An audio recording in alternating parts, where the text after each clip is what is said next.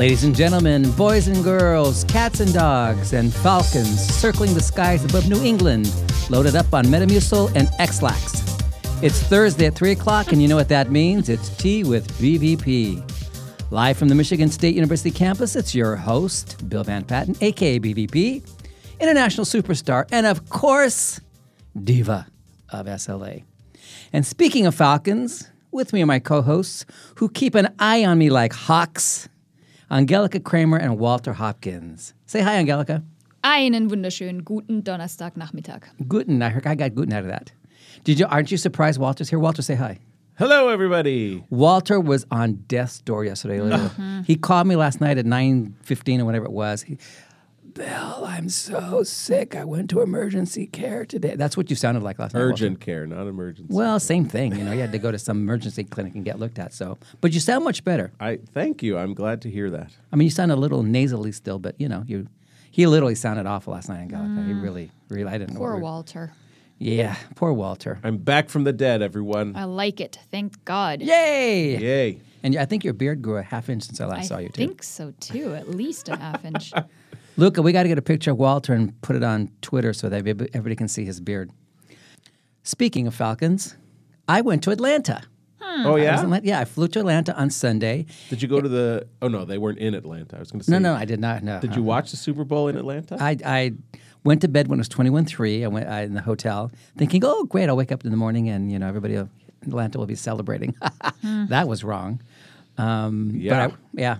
I was at a I was at a conference, the um, CI Atlanta, Conference Comprehensible Input Atlanta, that was held at Holy Innocents Episcopal Church, which of course I had to make fun of while I was there because I was saying, of all things, of all places for Bill Van Patten to speak, Holy Innocents. Like if there's two words that Walter would never use to describe me, they would be holy and innocent, right? It's like, but it was fun. We had a good time. I did a keynote and a workshop on tasks. I did a keynote on just acquisition more general and stuff. It was good. So thanks to the people in Atlanta who were there.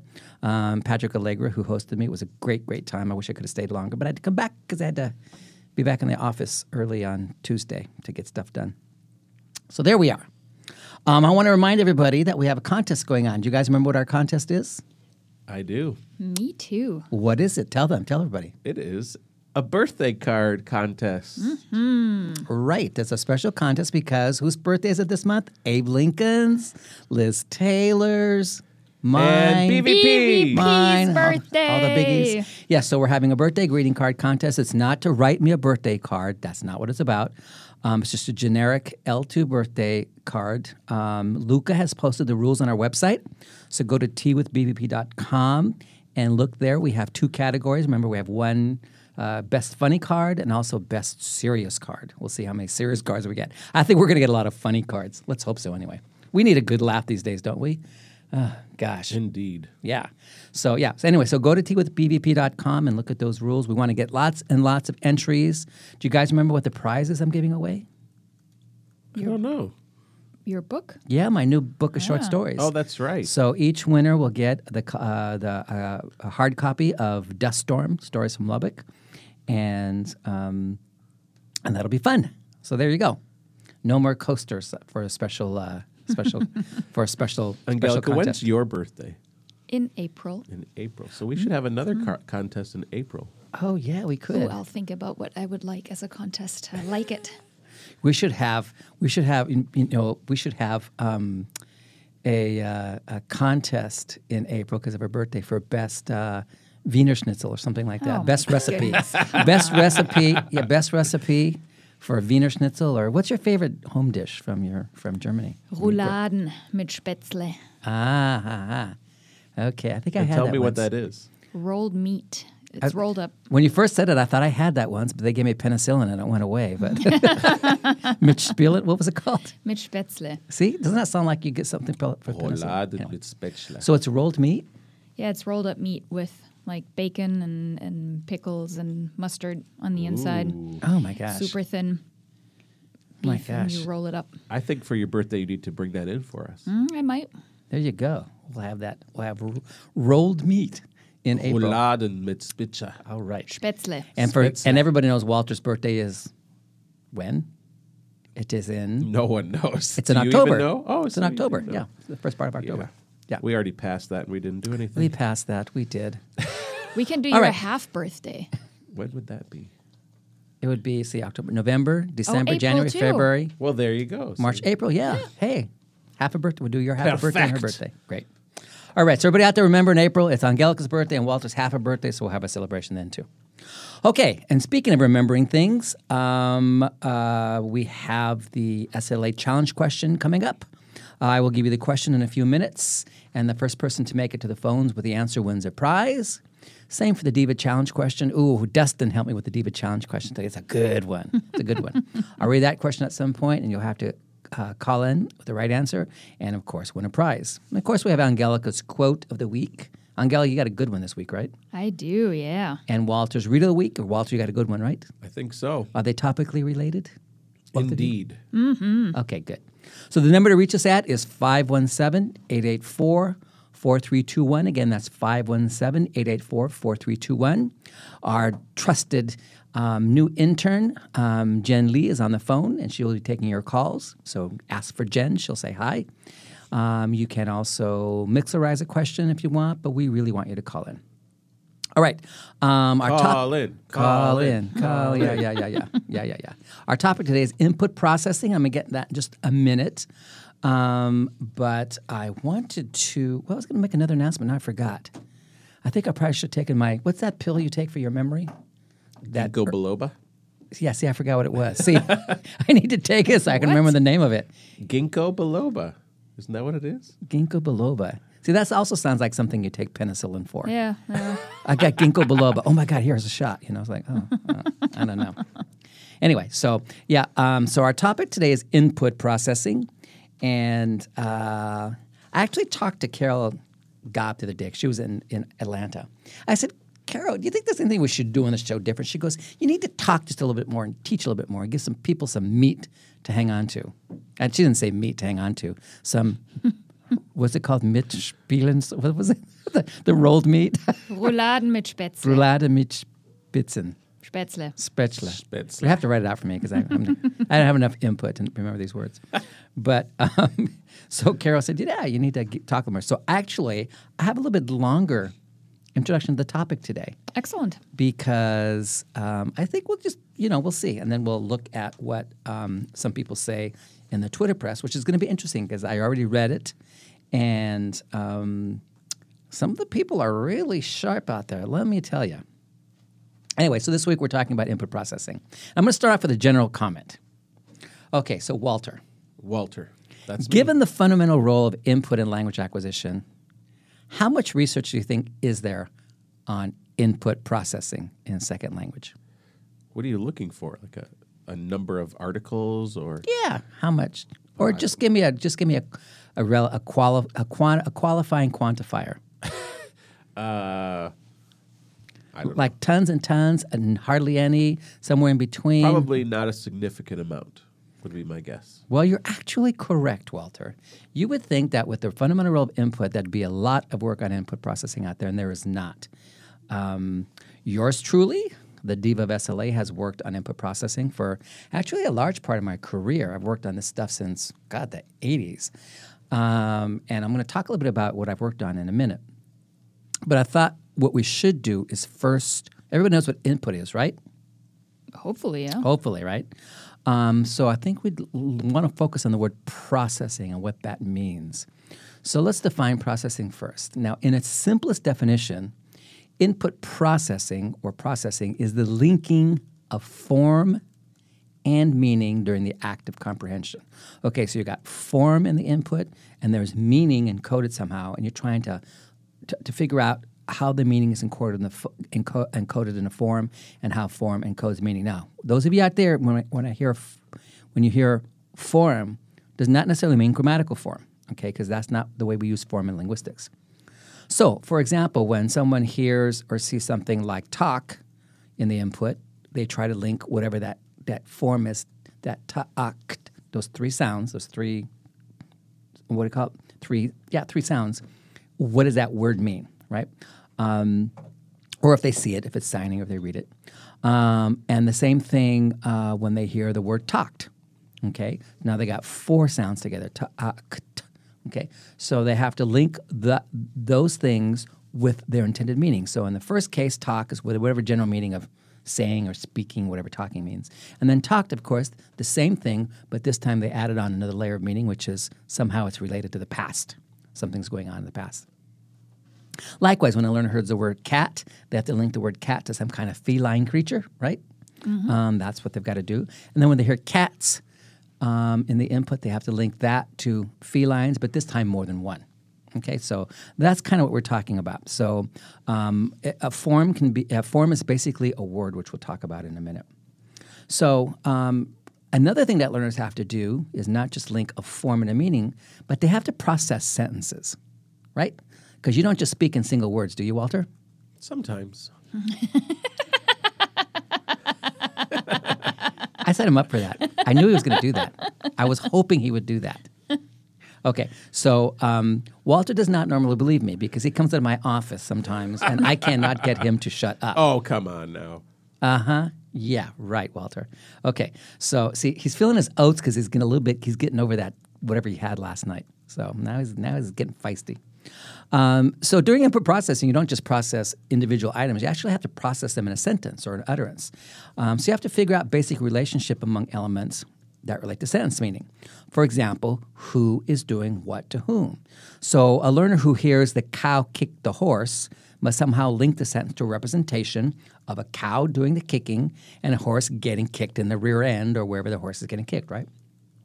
When that same learner hears the cow was kicked by the horse, that learner must at some point be able to link the horse to the kicking, not the cow, and the cow to getting the kicking in the rear end where the, the, the cow gets kicked. So, a fundamental relationship of nouns to verbs, for example, in the simplest way is what we call parsing, or figuring out what the elements are in an utterance and how they all relate to each other to make sentence meaning.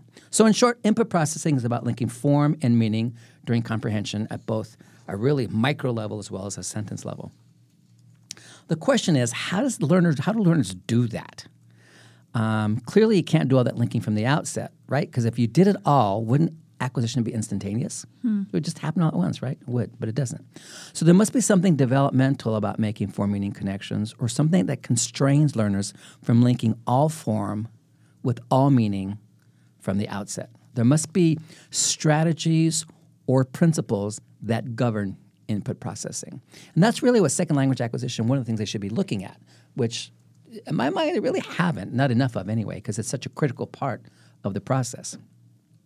Now, over the years, I've been working on a model of input processing, um, and I've developed a couple of ideas here, so I'm going to share those with the audience today. Um, first of all, let's start from the premise, the overarching idea that learners are doing one major thing with input. They're trying to get meaning from it, right? So they are so they are trying to get meaning. So, the, what do you think the first thing learners do, on wh- if they're trying to get meaning from input in the new language? What are they trying to get out of the input? Where they when they link when you talk about linking form and meaning, what's what is the major form they're trying to get? Any idea? The noun? a, a noun is an example, it's a class of what I'm talking about. They're trying to get content words. Learners are driven to get content words from the input. So they have strategies that usually are based on sound, for example, like finding rhythmic patterns, finding pauses in an utterance, and so on, that help them f- isolate words. And sometimes they get it wrong. In Spanish, for example, you might have an article and a word together uh, like el chico, and you might not know that el and chico are two words. You might think el chico is boy, when only chico is boy, right? So they don't always get it right, but that's what they're trying to do. They're trying to isolate content words, and content words can also be phrases like "cómo estás?" And I so how are you? Or "cómo se dice?" How do you say something? So they, they, they isolate not just words but chunks. In other words, they're trying to get the, the maximum amount of meaning. And now, why do they do this? Because it's not clear that first language learners do this. They ultimately do this, but it's because second language learners are unique compared to first language learners is they come to the task of second language acquisition knowing that words exist. Little kids have to figure out that there are such things as words. They don't know. A 1-year-old doesn't know what a word is. but an 18 year old or a 16 year old knows, has a concept of a word. So that person is looking for words in the input. Um, and again, they use uh, usually phonological cues to, to find those, those word boundaries and isolate them. And they ignore little words and things like that because they just, you know, uh, and they use all kinds of strategies to take the content words and figure out some kind of meaning. So the first thing learners get out of the input are words, content words. Um, the next thing in my model I talk about is is grammatical form. So things like verb endings and noun endings and so on. And a lot of people are under the assumption that somehow learners process these things separately, all right? Um, that somehow you have processed grammatical form. And what I want to say is no, they don't do that. What they do, what learners do, is they actually process grammatical form as part of a whole word. So learners don't process talked, for example, as talk plus t. They, pronounce, they, they just, they actually process the whole thing and store it as talked, as one word. Um, and it's related to talk, but it's separate. So learners don't have when they start hearing talked in the input and watch and the kind of things. They don't. They don't. They're not like creating a rule for past tense. They're just storing whole words, and pastness is associated with these words. Because um, again, they're working with content words, and talked is a content word. Now, another strategy, a principle I worked with in my model is for looking at sentences, is that learners tend to process the first noun or pronoun as the agent or subject of the sentence. Um, so that means that the first noun that Walter hears in a new language, he's going to think, he's going to assume as a subject. So while he is comprehending, his mind is doing this unconscious projection of a syntactic structure that says this noun is the subject of the sentence. It's all very abstract. He doesn't even know he's doing it, right? So, um, and that's great for lots of things, but it's not good when it comes to things like what, Walter? The cow was kicked by the horse. Hmm. So if Walter is learning English and he hears the cow was kicked by the horse, what's he going to think, Angelica? That the horse was kicked by the cow. that the cow was doing the kicking, right? So, because um, he's going to ignore the rest of that, those other functional words, and because he, uh, he just, even though his language might have passives, um, it, it, it, his initial instinct as a language learner is to process the content words and then rely on the first noun strategy to process that first noun as a subject or an agent. It is the subject of the sentence, but it's not the agent, right? Everybody out there know what an agent is? Walter, what's an agent? Tell me what an agent is. You're my special agent. No, come on, be serious. what's the a- in, a, in linguistics? What, what's an agent? So people know. Why don't you tell us, Bill? Jeez, oh, I thought you had an MA in linguistics, Walter. What is this? Am I putting you on the spot here? You're putting me on the spot, and I don't like being put on the spot. Oh and my he gosh! is sick today. You got to cut him some Ah, slack. I'm I having can't- I'm gonna Alice cut- moments. I'm come. I'm, I'm going to cut him some. He's at a. He's having a Sudafed moment. Okay, um, an agent, as opposed to a subject, is the doer or performer of an action. Now, not all verbs are actions, like die.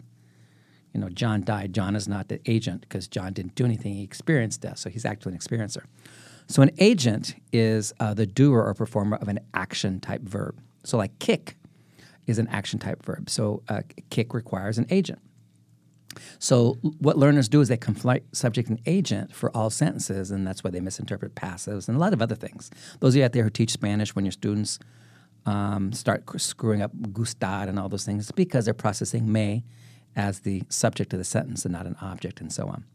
Um, okay, and then finally, one other little piece of thing here that um, I've uncovered over the years is something we all could figure out on our own. And that's that learners process the beginnings of sentences better than the ends of sentences, and they process both the beginnings and ends of sentences better than the middle of sentences.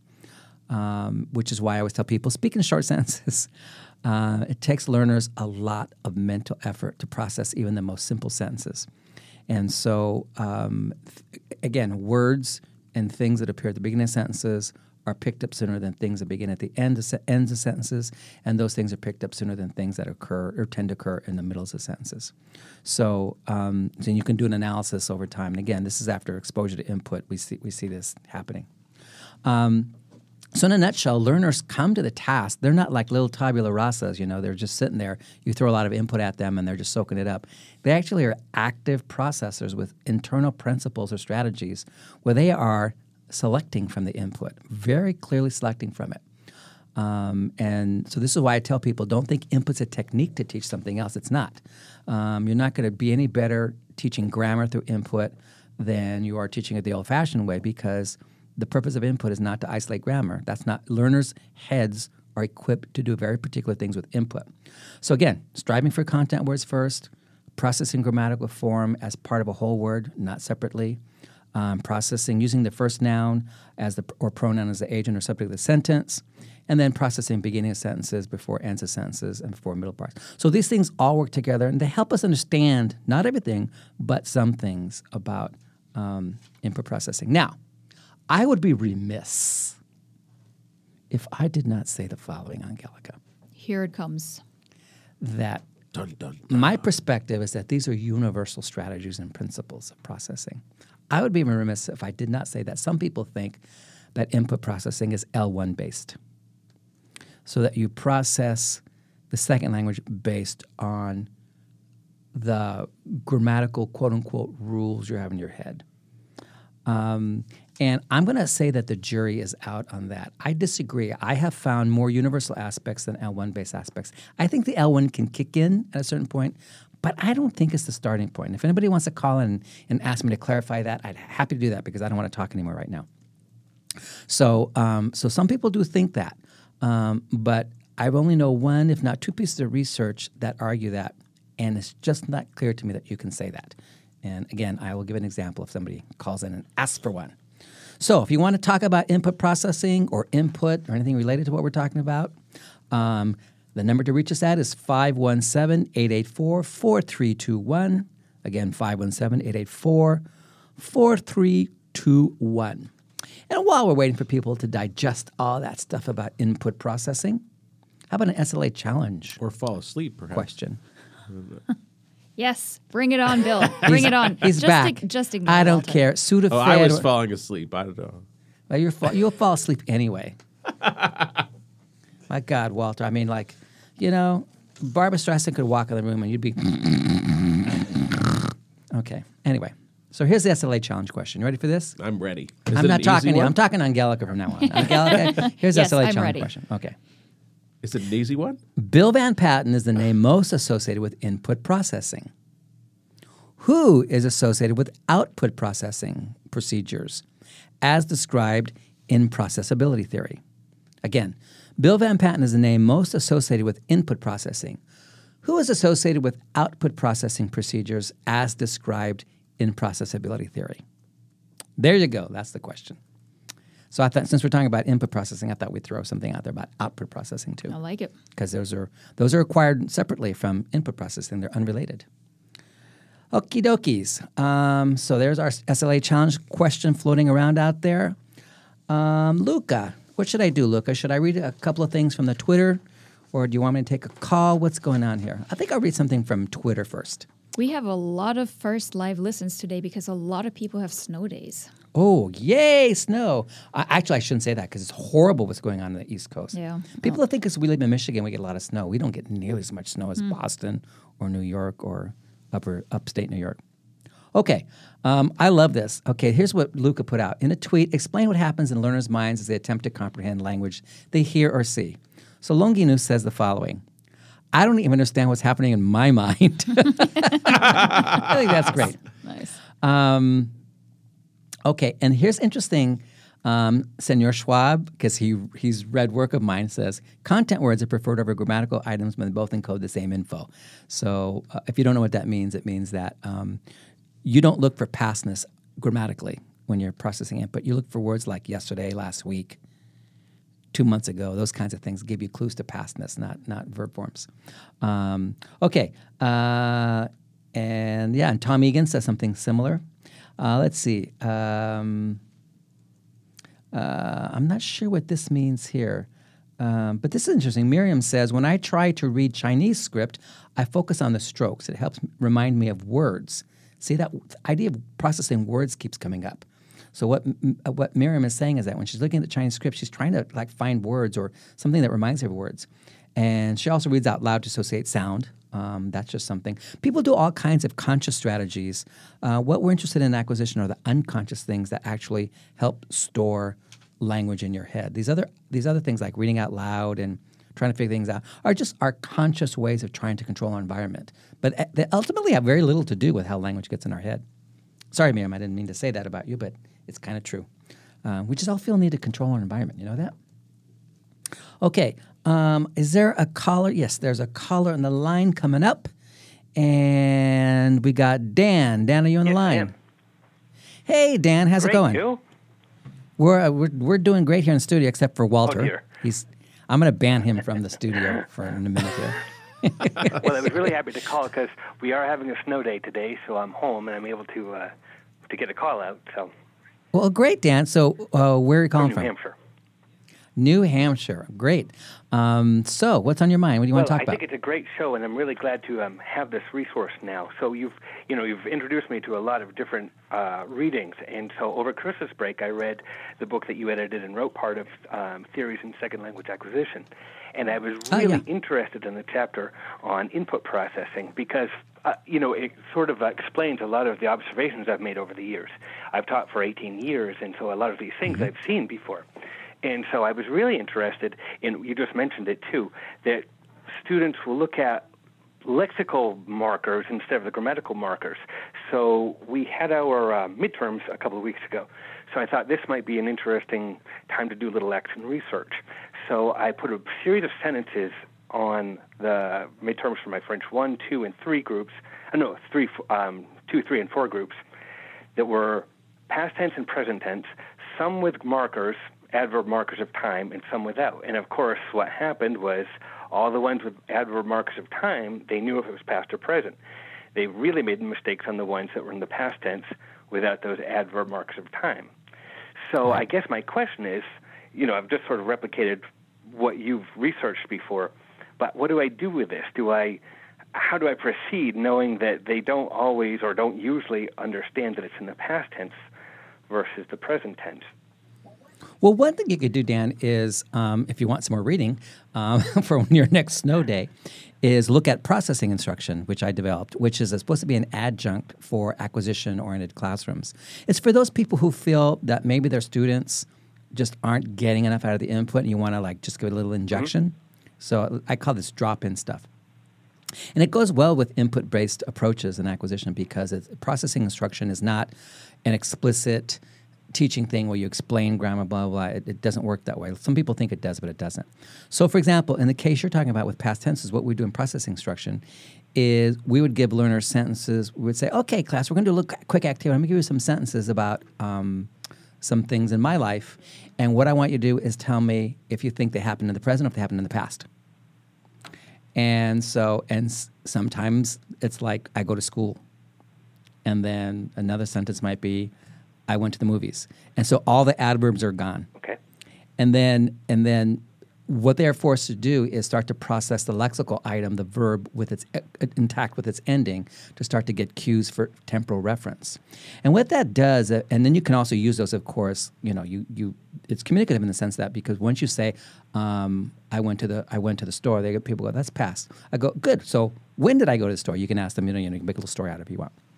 Okay. Anyway, so um, so we call these processing uh, uh, structured input activities, and what they do is they start to push the learner slowly toward processing strategies that are more optimal for getting more stuff out of the input. Um, and for me, it's a better way of thinking about how to get learners to attend a little bit more to form in the input, and, and or I should say, formalized lexical items like talked versus talk, um, without interrupting the fact that we're focused on input and without interrupting the fact that we want to focus on meaning. Does that make sense? What I just said? Yeah, and so and so I uh, I've been working with processing instruction over the years um, to develop things like that. And so this is that's one thing we can do, and you can, and you can parachute those things in there. You shouldn't do it all the time because you don't want to interrupt the flow of your community classroom. But those things you can drop in now and then and and, and do stuff with, and, and they work quite well. And I'll have uh, I'm going to make a note to myself. We'll put up on the website uh, on the resource page um, some readings, and they're all very teacher friendly too. Um, one of my former students, Drew Farley, did a whole book on processing instruction, um, and so uh, we'll put that up um, on the website uh, reference as a reference, and some other things for people who want to have some downtime reading. So So a lot of times I um I, you know I teach using TPRS, And I don't want to stop the flow of language to point out, okay, what we're saying is in the past tense. But the next day, I take the story that we invented the day before and I put it on the board and we read it. So in that case, that seems like that might be a good time to stop and say, well, you know, when did this happen? And maybe point out the the past tenseness of the of the sentences. Do you, would you agree with that? I mean, yeah, you can point it out, but remember, when you do things like that, just pointing out is is is is not the same as having them actually process the form while they're trying to comprehend. Okay. So he's pointing out the past tense and, and then hearing the sentence, um, I went to the store. Did that, is that happening right now or did that happen yesterday? You have, to, you have to actually process that sentence and link all the form of this meaning to answer that question as opposed to, oh, by the way, look here, there's past tense. That you, you're engaging fundamentally different, not different parts of the brain necessarily, although they could be, but you're engaging different underlying processes. And what you want to do is engage the processes that make the students link form and meaning while they're while they're trying to comprehend a sentence. Yeah, um, and so that's why I advocate processing instruction. We have a lot of research on processing instruction. It's a very good tool, um, supplemental tool, not not a substitute for, it, but it's a good supplemental tool for acquisition-oriented classrooms um, because it is input-based. You can drop things in. Um, you can go with the flow.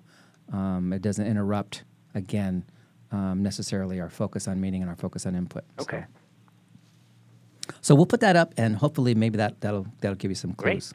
Well, thank you very much. Okay, Dan. Well, be careful today. I know you're going to get dumped on a lot. So, All right, okay, thanks. all right. Bye-bye. Okay, thanks, Dan. Bye bye. Bye, Dan. Bye, Dan. Dan. That was a good question. That was uh, um, uh, a lot of people struggle with that kind of thing because you know, you're throwing all this input at people and you're going, they're not getting it, they're not getting it. Part things are developmental; they just take a long time. But other things you can kind of like, you can poke them a little bit. Okay, Walter, are you ready to uh, share your reading of the week with people? Are you still awake, Walter? Wake up! I'm here. You said you were falling asleep, so Yes, I am ready. This is uh, an article called Foundations of Processing Instruction. Ooh, that sounds familiar. and it was written by this guy sitting beside me named Bill Van Patten. And it was published in the International Review of Applied Linguistics, or IRAL. Is that how they say it? Yep. IRAL, IRAL, IRAL. IRAL, viral. Anyway, International Review of Applied Linguistics in 2015. And uh, so, what to talk about? Well, it talks about processing instruction, of course. It says that it lays out a number of areas to help inform the foundations of processing instruction, focusing on what processing instruction attempts to affect in learners, how processing instruction, or PI, is different from other interventions and techniques, and how the premise underlying processing instruction is different from, say, text enhancement and others that are predicated on noticing. So, read it and weep. I mean, read it and enjoy. uh, this article, again, from the Ins- International Review of Applied Linguistics 2015, BVP, Foundations of Processing Instruction. Maybe we'll put that one up too. Um, for that's for people who want to go into a little more technical, in depth. It's also it also has some stuff in there about basic input processing. Um, but it also clarifies. Over the years, I've been doing processing instruction research since like 1993, um, and there's been a lot of misconceptions out in the field about what it is and so on. Um, a lot of things have been said about me and about PI. Um, so in that particular article, I'm trying to clarify some of those misconceptions and show how some people get some things wrong. Um, but anyway, so thank you, Walter. You're very Thanks for the welcome. plug. That was actually a special anniversary um, thing that we did. Um, a 20 year, uh, 20 years after the 1993 publication of Van Patten and Cadierno. So, all right, what else we got going on here? Um, let's see. Do I think more of a Twitter press before we go on to either Mixlr or the phone? Let's see here. Um, Gina says this, which is just kind of shows you how astute our, our, our listenership is. Can I say listenership? Sure. We don't have readership, we have listenership. Um, Gina says they, students or learners, focus on the message through the words they know or think they know, basically ignoring the words they don't uh, that don't help with comprehension. That's the same thing as saying they focus on content words, ignore the little words, um, and they try to find things that maximize meaning while, they're while they are trying to comprehend. Um, and let's see. And uh, let's see, who else? Is? Magister P here says, hmm, students attempting to comprehend tend to jump at cognates, but I have no idea what's going on in the mind brain. Well, jumping on cognates is a way of trying to focus on words again. Um, my guess is that if he teaches Latin, um, there's that's actually a big thing in in Latin, um, finding cognates and showing how how words relate between Latin and, and English and other languages. So I wouldn't I would I would expect cognates to be a big deal in Latin learning, Latin teaching. All right. Um, so um, what else we got going on? I've got any Mixlr things going on there, Angelica? Yeah. Um, Mikey was asking um, what your ideas are on input processing and teaching proficiency through reading and storytelling and how those are connected, if they are. Well, they are. Um, what what TPRS does, um, and any really good comprehension based approach, is tries to do things to reduce the burden on the learner for input processing. Um, but even in the best case scenario, in TPRS at the beginning, particularly, learners do what all learners do, no matter what the situ- situation is. They try to find the words, the big words that help them get meaning. Um, and so I remember when I went through this last summer, it was interesting because I'm a linguist and I like, you know, I analyze language for a living, right? Um, but I was taking that Russian class with Katya at the, um, last summer. I found myself doing exactly what any learner does. Looking, I mean, there are recognizable words and, and trying to find content words, even though what she was doing was making everything so comprehensible um, what I was processing, and remember what processing is, again, is linking form and meaning. So the form I was going for were content words and, and string them together in some way to always make sense of everything that was said. Um, but really gifted TPRS teachers and really gifted people who use lots of input in the classroom doesn't, doesn't necessarily have to be does not necessarily have to be TPRS. What really gifted teachers do is they actually um, speak in ways that help the learners isolate keywords and isolate words all along. Um, and so, um, and, and, they use shorter sentences and they use pauses in very strategic ways and questioning techniques and so on. Um, so, those kinds of teachers and those kinds of methods really help the learner with input processing. They actually take some of the burden off, they actually accelerate. One of the things that TPRS and, and good input based approaches do is they accelerate the acquisition process because they take some of that burden off. They can't take all the burden off, but they take some of the burden off. So, all right. Thank um, you. Thank you, Mikey. That was a good question. I think Mikey's in New York right now. If that's the Mikey, I think it is. Mm. Um, hope he's not snowed in at NECTFL. Shout out to NECTFL and Northeast Conference on Teaching mm, Foreign yeah. Languages this weekend. What a terrible time for them to have their conference. Okay. Um, anything else on Mixlr? I thought yeah. we had a caller coming in, but I guess the caller disappeared. I do have another question, and I apologize if I mispronounce your name. Um, Jaka, maybe, is asking Can the students acquire the language just by having input in the classrooms? Is it possible? Two hours a week? Absolutely. Again, it depends on what you mean by acquiring. If they're being exposed to input, they're acquiring. Now, I think hidden behind her question is how much can they acquire two hours a week. Hmm. Well, they're not going to acquire as much as somebody who's exposed to two hours a day, obviously. Um, but whenever you're exposed to language um, in in a communicative environment and you're processing input, then you are acquiring language. You can't help it. Again, they won't go as far as somebody who has two hours a day, but they'll get to where they can get with their two hours a week. Um, let's be careful out there. And when I get questioned, I get worried because I think what people want to do is they always want to compare something like that with more traditional teaching, or there's a hidden question in there somewhere sometimes that um, is it okay if I do this when they only have three hours a week? I mean, after all, you know, they're not like kids over there, they're eight hours a day getting input. The point is, is that there is no circumventing input in the, its role. You just can't get around it. So you should never feel guilty that it's taking a long time, or that maybe someone who teaches traditionally they take grammar tests and they um, and they do better on standardized tests. That's not the point. Acquisition is not about take, taking standardized tests. You're not doing acquisition classroom to teach the same old stuff. You're doing acquisition classroom to do something different. Um, so, all right. Um, do we have a call coming in? I can't quite tell. We have, oh, we do have a call coming in. Um, it is, oh, well, speak of the devil if this is the same. Mikey, are you on the line? I, I am on the line. Can you hear me now? Oh, Mikey. Mikey. your Verizon is coming through clear. Was that you that just mixlerized that question a while ago about TPRS yeah, that, and input that, processing? That, that was. That was a good of, question. Thank you for that.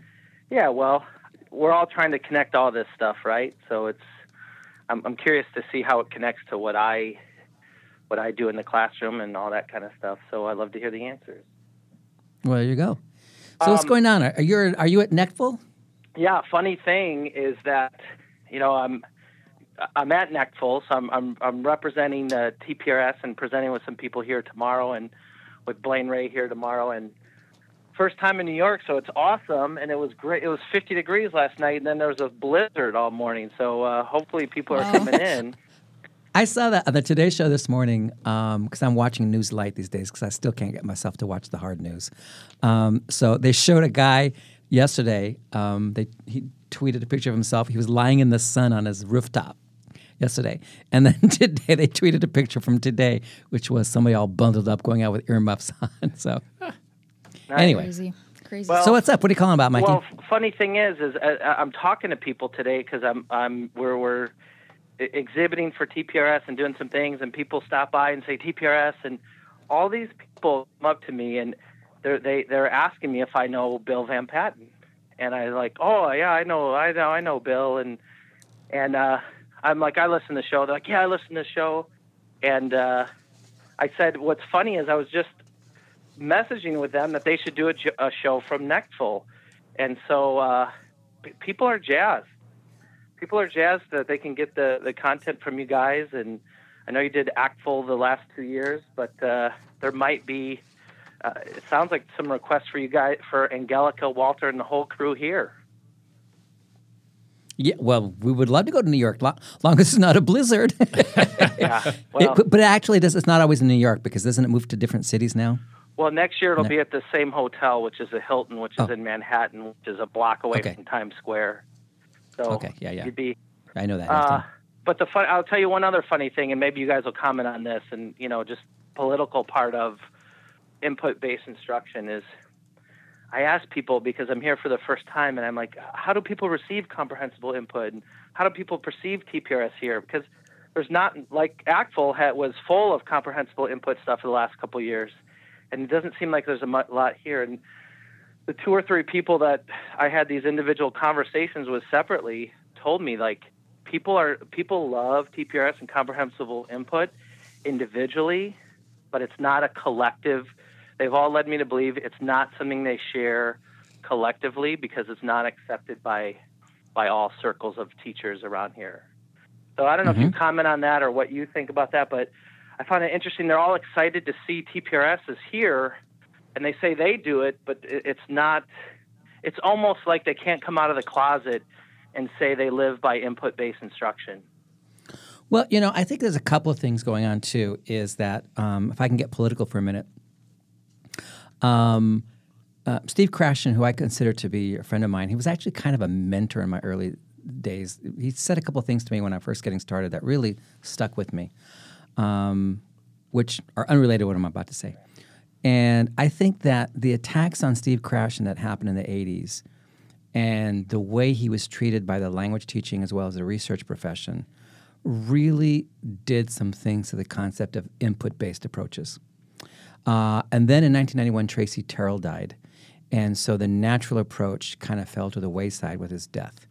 And so those of us who have been advocating input input based approaches and acquisition of class and so on um, have sort of been marginalized because the, the, the attacks on that were so great. There were actually people who wrote in the 80s about fossilization, that input based approaches led to fossilization and all this kind of stuff. And some people still believe that. There was a tremendous backlash. And I don't think we've ever completely recovered from that. So there, there's that going on in lingering, even though now in mainstream SLA theory, or I should say theories, input is a critical construct. It's not a major mainstream theory that doesn't say input is necessary for language acquisition. They all mean the same kind of input, commu- communicatively embedded language that learners are listening to or reading or seeing or whatever. So I think that's unfortunate. We're still lingering from that backlash in the in the 80s. Um, and part of that backlash had to also do with the proficiency movement. There was so much emphasis pushed on oral proficiency that it was speaking, speaking, speaking, speaking, speaking, speaking, and acquisition got pushed to the side. So those people who were deeply committed to input and its role in the classroom kind of got shunted to the side. And I don't want to say they're persona non grata, but they didn't get much press time. And so I think what's happening is, is it's coming back. And what I'm hearing, which is great, and, and I mean, if you remember ACTFL, the language educator last year, two years ago, because he asked me to contribute the, the lead intro, um, there was a whole language uh, educator issue dedicated to comprehensible input, which I thought was great. Which I, so I think there's things are coming back, Mike. I think Yeah. that they're they're starting to come I, back. I, I see it too. I just find it funny that people people are excited to me individually, and they say, but when they go back to their school districts, or they talk with other people, Right. or it's not being, uh, you know, they're not wearing their input flag at these Right. things, and I just find that, you know, I, I find it funny, and and I would say one thing that you know, I just was uh, with Blaine Ray in Chicago at a school and doing a workshop, and he just always says this. He goes, you know, in regards to TPRS and all this, he goes, just show us what you're doing better, and we'll go in that direction. And and and and a lot of times these other these other paradigms that people tout, they don't really show the results the way some of these uh, classroom teachers are showing it. So so really, I don't know. I I just like to Right. see enough of the politics. Let's talk results to all these people who so we can all come together. Because even these people that are on a, in a different political, we actually all want the same thing. It's just funny Right. how, how humans interact with each other. But uh, you guys got to come here. People want you here, and uh, you guys make uh, language teaching fun and exciting. And everyone loves Angelica's smile and Walter's personality. So let's go. well, there we go. Yay. Okay, well, tell t- tell the NECTFL people that we'll be there next year if they want us. All right, I'll, I'll talk to this guy tomorrow and see, see what he says. Okay. Okay. Okay. All All right. right. Well, Have a thanks a lot, show. Mikey. Enjoy yourself. Stay safe Okay. today. All right, talk to you Okay, all soon. all right. Bye bye. Bye Bye, bye. Mikey. Bye, Mikey. Well, we had a caller for our um, SLA question, but something happened. The person disappeared. I don't know what happened. So, should I do the SLA challenge question again, or should I throw out the Diva challenge question too, or what? Do both of them. Okay. All right. So here we go, because we only got like 15 minutes left. So, okay. So here's the Whoa. SLA challenge question. Time is flying. I know. That's that Prozac kicking in. Okay. Um, Bill Van Patten is the name most associated with input processing. Who is associated with output processing um, as described in processability theory? That's our SLA question. Okay, I'm going to throw the Diva challenge question out there too for all you Diva fans. This is super fun. Ready for this? Yeah, bring it on. What is the name of the Grammy Award winning album that Cyndi Lauper released and which resulted in not one, not two, not three, but four top 100 hits, including Time After Time and Girls Just Want to Have Fun? So, what's the name of that album? What is the name of that Grammy Award winning album that Cyndi Lauper released? This was back in the 80s and resulted in four top 100 hits, including Time After Time and Girls Just Want to Have Fun. We want the name of the album. So, call in with your answer and win a prize. I There know those songs, just so you know. Wow, I know. congratulations. I don't know the album, but I know the song. You can, here's Walter. Time after time. With his, with his, with his head cold or whatever you have. After time. Time after time. All right, there we go. Um, okay. Um, anything else going on? How about our email? We have any email questions, We have that- lots of email questions. Well, why don't you throw an email question while we're waiting for someone to call in All and right. answer a question for us? We can do that. Or that. access a question or whatever they're going to do. This is a question from Ryan from Texas. He says he's wondered about this for a long time. What happens when we hear input? Is all input the same?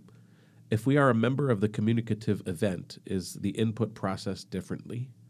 If we have an inf- informational need, for example, communicating with a member of the community in a foreign country, is the input processed even more effectively? What role does stress and environment play in this? Ooh, lots of questions in there. Well, okay, I, I think let's just get clear. What I'm talking about are the psycholinguistic processes that learners take to the task. You know, focusing on content words, using prosody and rhythm to isolate those content words and word boundaries and phrase boundaries and so on. Um, and then, uh, foc- the, you know, grammar's focused on as parts of words, not individually and separated from it. Um, the first noun strategies, these are all things that are psycholinguistically based. And those are the same no matter the context, the language being learned, the age of the learner, and so on. Well, I think actually it's true of little kids too, but that we'll get into that. we can get in another show. Um, so I think what he's getting at is the emotional thing or maybe the motivational thing, which is not part of what I'm talking about. So you could be more deeply or less deeply engaged with the input, and that does not alter the fact that you're still going to go for content words. You're still going to process the first noun as a subject age in the sentence. You're still going to process beginnings of, of sentences better than ends of sentences and middle sentences. All these things are going to happen to you regardless of your level of involvement. So um, yes, those you know those situations, some situations will make you more deeply engaged with the input or less deeply engaged, but the underlying, the deeper processes aren't going to change. So I don't know if I answered Ryan's question, but that's that's my reaction to what he asked. So Well, if it's not answered, give us a call at 517 884 4321. But you only have five or six minutes left. Oh my God, it's already God time is flying. I tell you. So what else we got? Anything on Mixlr before um, we go back to another uh, email question, Angelica? Oh, there are um, very deep discussions going on, but no questions. Oh, any comments you want to read out loud? I want to read my quote out loud. Okay, well we'll do your quote. Okay, ding ding ding ding, Walter. It's time for Angelica's segment. I'm excited. She's got a quote for us. Tell us your quote, Angelica. Here it goes. This is um, from S. Pit Corder Yay! I love S. Pit Corder. from the IRAL um, Volume 5, going back to 1967. Wow. Right. And um, the the article is titled "Significance of Learners' Errors." And here's a quote: "The simple fact of presenting a certain linguistic form to a learner in the classroom does not necessarily qualify it for the status of input, for the reason that input is what goes in, not what is available for going in." And we may reasonably suppose that it is the learner who controls this input, or more properly, his intake. There you go. Yes, input versus intake. Yes. I like that because what he's saying is that um, no matter what we do, no matter how hard we try to be comprehensible or whatever goes, ultimately it's the learner that's controlling what goes Yep. gets in, and, and there's individual variation there too. Um, and, that's, and that's a good distinction. A lot of people think that the input intake distinction is a more recent development, but S. Pit Corder established that way back in 1967. So input is what you're exposed to, and, and intake is actually what gets processed in a given moment. That form meaning connection that happens that can start to make it into your head. Very good. I like the fact that he says the learner is in control of the input because the learner is. I mean, yes, the learner is not in control of the input, but the learner is in control of processing the input. Thank you. Very topical. Very good. You are I love Espit. Corder. Everybody should read that article. What's the name of it again? Significance of the learner's errors. Yes, the significance of learners' errors. We need that. That needs to be standard reading for every teacher education course on language education. That's the foundation of everything we do. Everything he said in there is applicable to everything we talk about and everything we think about, both in second language acquisition research and in second language teaching. All right, Walter, give me another question from email. All right. This one's from Nina. Nina. Nina. It's from Nina. It's from Nina in California. And Nina says, What do you say to a student who says they're not an auditory learner? With one uh, student in my French 2 class, it doesn't matter how often I repeat the structure and make it comprehensible, it seems to go in one ear and out the other. Um, I, I, I don't think there's any such thing as someone not being an auditory learner because in acquisition, you either have to be an auditory learner if it's oral input, or you have to be a visual learner if it's signed input or written input. And you, technically, you're both. I think when a learner says, I'm an auditory learner, that's when you learn explicitly. I- I, I don't learn explicitly through you telling me stuff. I have to see it, right? Um, so I, I'm not I'm not sure what's going on there because and the way the question is worded, um, I think the learner who says I'm an auditory learner is trying to actively, explicitly learn something from the input as opposed to trying to comprehend the input. Again, I think there's a mismatch there between goal and purpose. And so there's some miscommunication going on between the teacher and the student. Or maybe, I don't know what Nina's actually doing in the classroom. I hope Nina's not trying to use input to teach grammar. Um, because then, then the student is right. I don't, you know, I, if you're going to try and teach me a grammar rule through input, then I'm going to, I need to see it. Because if I'm going to be responsible for learning the grammar rule, then, you know. But trying to comprehend a message, there's only one way to do that. That's either listening or reading. That's that's what's got to happen. So um, so I'm a little confused by by that student's reaction. Um, but anyway, so Nina, I hope I don't know if I answered your question, Nina, but it's a good one. I, I think it's good. Uh, at least it made me think about something that I hadn't thought about before. So, okay, what's going on? Why are we not getting any calls? Everybody is home listening live. I know they don't want to on a snow day, and we have two fantastic challenge questions. I out know, there. I know. No coasters are going out. No notes are going out. We have tote bags. If you've won coasters in the past and you want a tote bag, you can call in. We don't care. If you don't call in, I'm taking home some coasters and tote bags and Well, and I mean, Pads, how does that make our new intern Jennifer feel? Nobody's oh. calling in for her. I know. so sad. Seriously. She's in this just like She's that. crying. She's like that Maytag repair guy in those old TV commercials. The loneliest guy in the world, the Maytag repair Yeah. one is the lonely. Oh wait, sorry. Oh God, he's picking up. it. He's awake. He's alive. Grant I've got would- another email question, but Go ahead. Sounds like you have one. No, Grant would like you to know that you cannot blow your nose with coasters, though. I'll be sure not to do that. okay, what's the email question? Did you have one? Well, Something you wanted to ask? Some Mixlr people are asking if you could re- repeat the, the two challenge questions. Oh my God, they're having Alice moments out there. Better hurry up because we only have like four minutes left, um, and I have two minutes to wrap up at the end. Okay.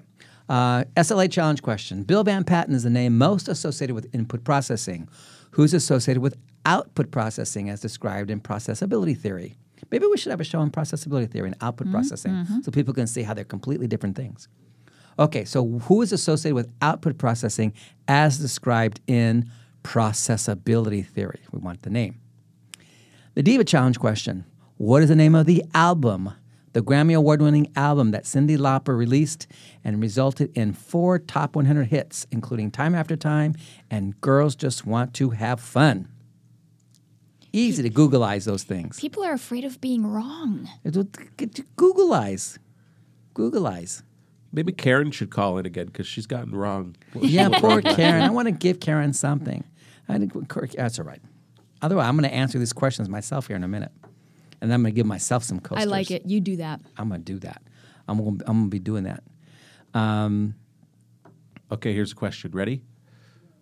no, it looks Oh, like someone's oh, someone's oh, calling in. We Someone's have a calling in. caller. Jennifer from the third floor. Jennifer from the third floor is calling in. Okay, all right then. Jennifer, are you on the line? Hi. Hey, Jennifer. Um, uh, what are you calling about? Um, I'm a big fan of Cyndi Lauper. So is it? Oh, so you're going to answer the. Okay, real quick, let me repeat it for everybody. What's the name of the Grammy Award winning album that Cyndi Lauper released and resulted in four top 100 hits, including Time After Time and Girls Just Want to Have Fun? Jennifer, answer is She's so unusual. Yay! Excellent. Good, Yay. Excellent. Yay. Can We're you giving sing away one something. of those songs for us? I'm sorry. What'd you say? Can you sing one of those songs for us? Oh no. Can't sing. We'll make you do that next time. Okay, Jennifer, what we're going to do is uh, we're going to, because you called in and saved the day, we're going to give you two presents. Aw. Yeah, so we'll get those to you. Um, and it looks like you're in the building somewhere. Oh, yeah, they will be So- hand yeah, delivered. so they'll be hand delivered. So we'll give you we'll give you a couple of presents. So on my that. coworkers and I are super excited. We listen to you guys all the time. oh well, great. Thanks. Okay, well, great. All right. Well, thanks for calling in. I got to do my wrap up now, so I got to say right. bye. Bye. Bye, Jennifer. Thanks, Jennifer. Oh, that was sweet. All right. Well, what's the answer to the processability theory question? Who's the originator of that? I don't know how to pronounce his name. Pienemann? Pienemann? Yeah. Manfred Pienemann. Yes, there we go. Manfred Pienemann. Okay, it's time to wrap up. Do our thank yous. Let's thank our technical producer, Daniel Trego, with his hip hop, hip hop hat on today, our media producer, Luca Gipponi, the talented and trusted call handler, except for today, and muscle man, Dustin DeFelice, whose duties were taken over today by the equally talented and trusted call handler, Jennifer Lee, who's learning all kinds of things for the show. We want to thank the College of Arts and Letters at Michigan State for sponsoring us, especially our Dean Christopher Long. And as a reminder, the ideas and opinions expressed in this program do not reflect those of the College of Arts and Letters, any of our sponsors, or any other official entity of Michigan State University. And of course, we thank all of you listeners out there on your snow day, even if you didn't call in. all right. Join us next week as we answer your many requests. And Daniel's trying to play the end music there. We're going to answer your many requests. And guess what we're going to talk about next week, Angelica? What's that? Universal grammar. What is it? What is it? That was Is it hot, real? Is it a figment of our imagination? What is it? Until then, have a great weekend and happy second language acquisition to everybody out there. Bye bye. Tschüss, viel Spaß mit dem Schnee. Auf Wiedersehen. Sehr gut.